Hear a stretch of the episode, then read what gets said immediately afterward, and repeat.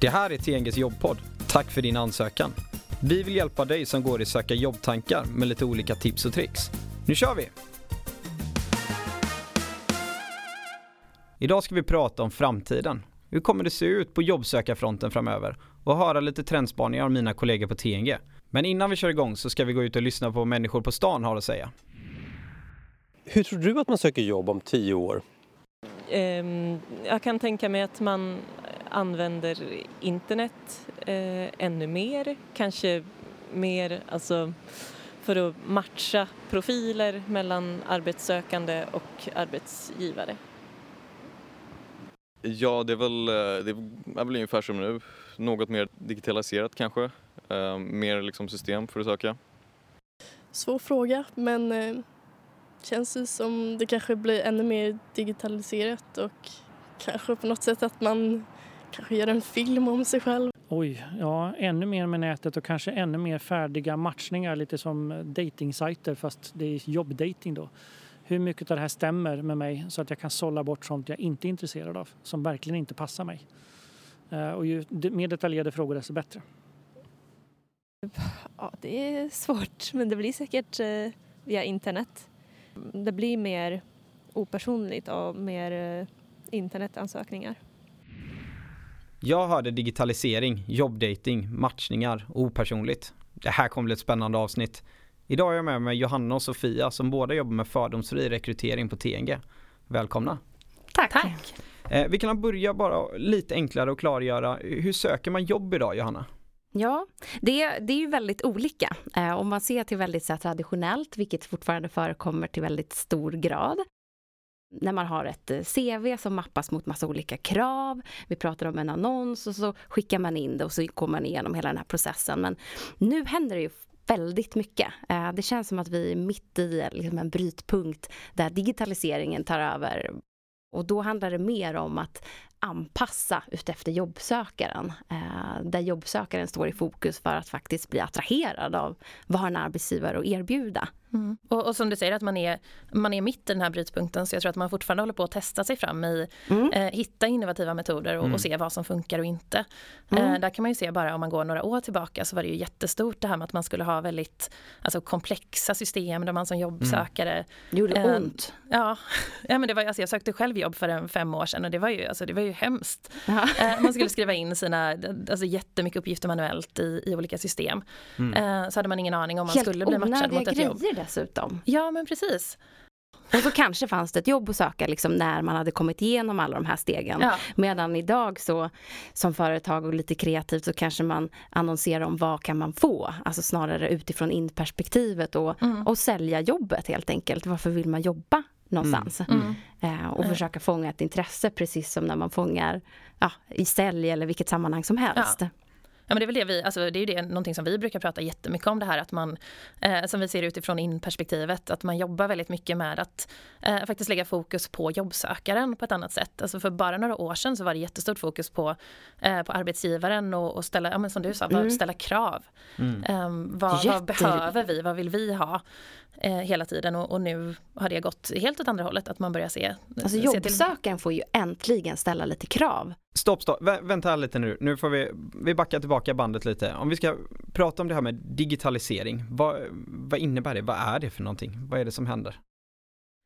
Alltså, digitalisering är väl, ja, det är väl egentligen allt som har att göra med nya digitala tekniker och, och nya möjligheter. Mm. Ehm, om Mm. man pratar just inom rekrytering så, så ger det ju möjligheter att kunna söka jobb på ett annat sätt. Ehm, man kan göra arbetspsykologiska screeningtester, man kan använda sig av, um, slänga in ett annat begrepp här, men gamification eh, som gör Okej, att man Vad är det för något då? Alltså, det är att man utformar ansökningsprocessen lite som ett spel Okej. eh, egentligen där, där jobbsökande får ta sig igenom eh, olika steg. Det fanns ett sånt projekt eh, på Arbetsförmedlingen bland annat nu redan i våras. Mm. Eh, som har, eh, ja, där man fick ta sig igenom Vissa olika nivåer, steg, typ olika då? nivåer. Ah, Ja okej. men precis, Mm. eh, där man visade på olika typer av begåvning eller olika kompetenser. Eh, Mhm. Man kan eh, Alltså på ett, även om man gör lite mer traditionell rekrytering ehm, som att matcha CVn mot, eh, Mm. mot krav för en, ett jobb så, så finns det möjlighet att söka i system på ett mycket enklare sätt så att man som som sökande kanske bara kan ladda upp Mm. en LinkedIn-profil till exempel. Okej. Ehm, Alltså smarta digitala lösningar som, som gör det egentligen enklare för alla inblandade. Både som jobbsökare ska det vara enkelt att söka jobb. Ehm, Mm. Om man ser till liksom det mobila användandet, det ska vara enkelt att mm, typ söka ett jobb på bussen. Eller mm. Det ska liksom inte ta någon tid heller, när, åtminstone energi i ett första skede.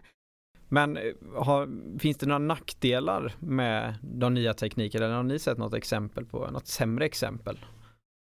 Ja men alltså det finns ju ett, ett exempel som jag tycker är, är uppenbart är ju Alltså vissa företag som jobbar med appar som väldigt mycket liknar kanske eh, datingappar Mm. eh, som ser ut ungefär som Tinder där det är ofta inriktat mot kanske serviceyrken. Mm. Eh, där det väldigt mycket går ut på att man Mm. har en bild på, på sig själv och en kort presentation och sen säger det Okej. kanske inte så mycket mer om ens eh, ja, varken erfarenhet eller potential eller egentligen någonting annat. Eh, Men där det är första steget och det kan ju jag personligen tycka är lite konstigt och väldigt, väldigt ytligt. Ja, det blir låter väldigt ytligt. fel. Mm. Man tittar ju på fel saker då. Ja, det känns inte som man kan få fram det av att se hur en person ser ut. Eh, Nej men egentligen är det väl så att det, att det snarare går mer åt andra hållet. Och att det finns en, en annan sida av det som är väldigt mycket roligare tycker ju kanske jag då. Eh, som är det här med man brukar prata om blindrekrytering. Okej. Vilket innebär att man, ja men det kan väl innebära olika saker egentligen. Mm. Enkelt så är det ju att man bara tar bort allting som inte har någon som helst relevans för tjänsten. Alltså hur jobbsökaren kommer kunna prestera i det framtida då, jobbet. Och då Okej. är det till exempel vilken ålder man har, vad man har för ursprung eller etnicitet, religion. Det brukar ju sällan finnas med på en ansökningsformulär då. Men också vilken skola man går i eller har gått i, eh, vart man kommer ifrån, vilka språk man talar. Vad, Alltså, Det- kön eller namn eller Ja. alltså, sådana saker som det också har, alltså, som det har forskats mycket på att Mm.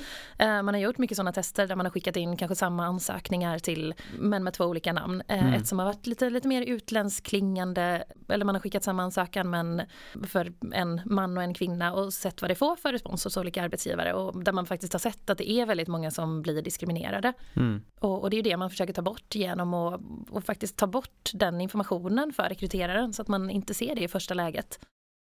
mm. Men om vi pratar, för nu har vi pratat om blind rekrytering och vad det innebär. Finns det några andra trender som ni har sett eller tror komma skall eh, i processerna som vi jobbar med? Vi har pratat mycket tidigare om just transparens egentligen. Att det ska finns en önskan och förståelse från både ett jobbsökarperspektiv och faktiskt företagen som rekryteras eh, perspektiv att ha liksom fullständig transparens i, Mm. i hela liksom processen. Där får jag Ja. bara stoppa dig Johanna.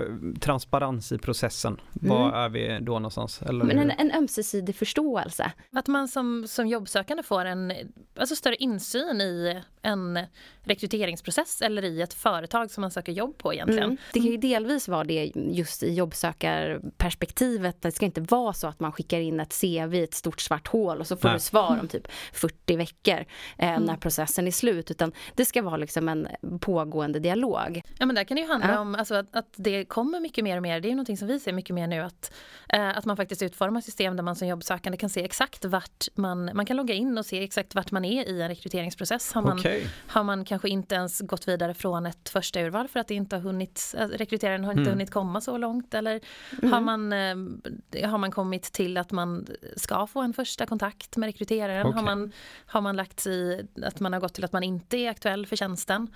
Så att man direkt kan gå in och, och se det i realtid och, och Ja, se precis. Slippa fundera och gå och vänta på era samtal eller ringa och Ja. jaga. Okej. Ja. Men sen finns det en annan sida av det här med transparens eh, också, att man, som man också börjar prata mer om, att man som jobbsökande ehm, också ställer krav på arbetsgivare på ett annat sätt. Att man kanske pratar om att man som jobbsökande ska kunna ta referenser på sin chef. Ehm, Okej.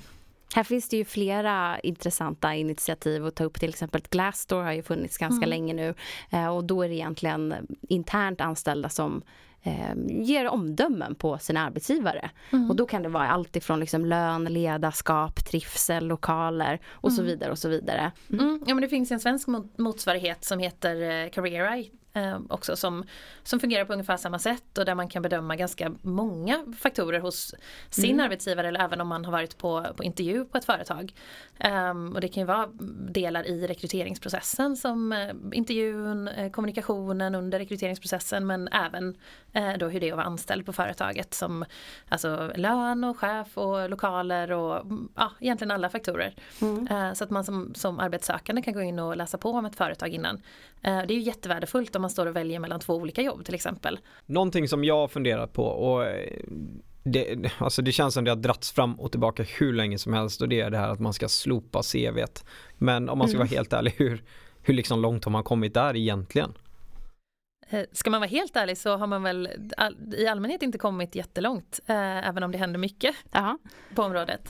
Ja men det finns ju många initiativ till exempel som Uptrail där man söker helt utan CV. Då får man svara på några enkla frågor och så har man sökt jobbet.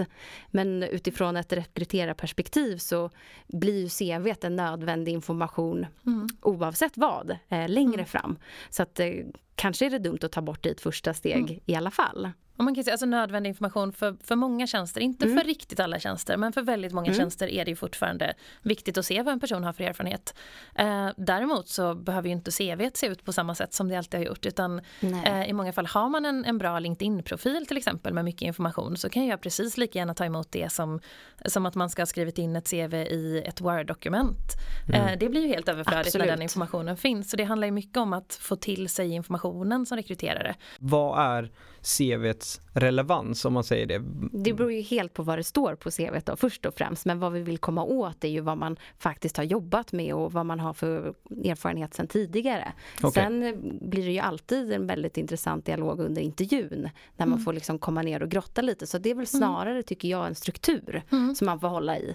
Ja men faktiskt när man, när man ska sitta på en intervju och prata om, eh, om en persons erfarenheter så tycker jag att det flyter på bättre om man har ett CV att utgå från. Sen vet inte jag om det är mycket gammal vana men, men det, blir, det känns som att det blir lättare för den jobbsökande och det blir lättare för mig som rekryterare att, att kunna leda en Mm. intervju.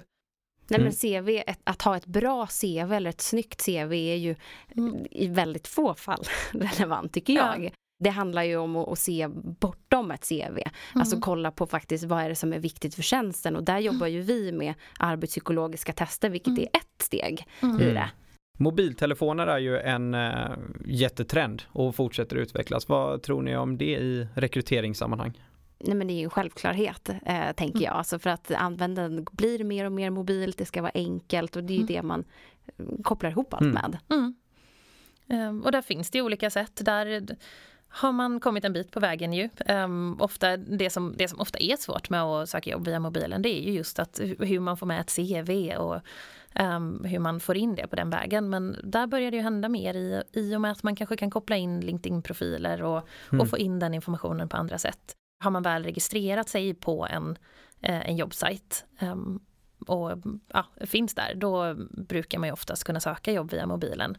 Men för att köra en liten summering då på det vi har pratat om eh, bland trenderna då. Vad, för jobbsökarna som lyssnar på podden, vad, vad ska man tänka på när man söker? Ja, men någonting som man kan vara beredd på är att det, det kommer finnas flera olika sätt att söka jobb och man kanske får se ehm, rekryteringsprocesser som man Mm. inte är van vid och man kanske undrar vad, Mm. varför man ska söka på det här sättet. Varför ska man söka via ett spel eller via tester?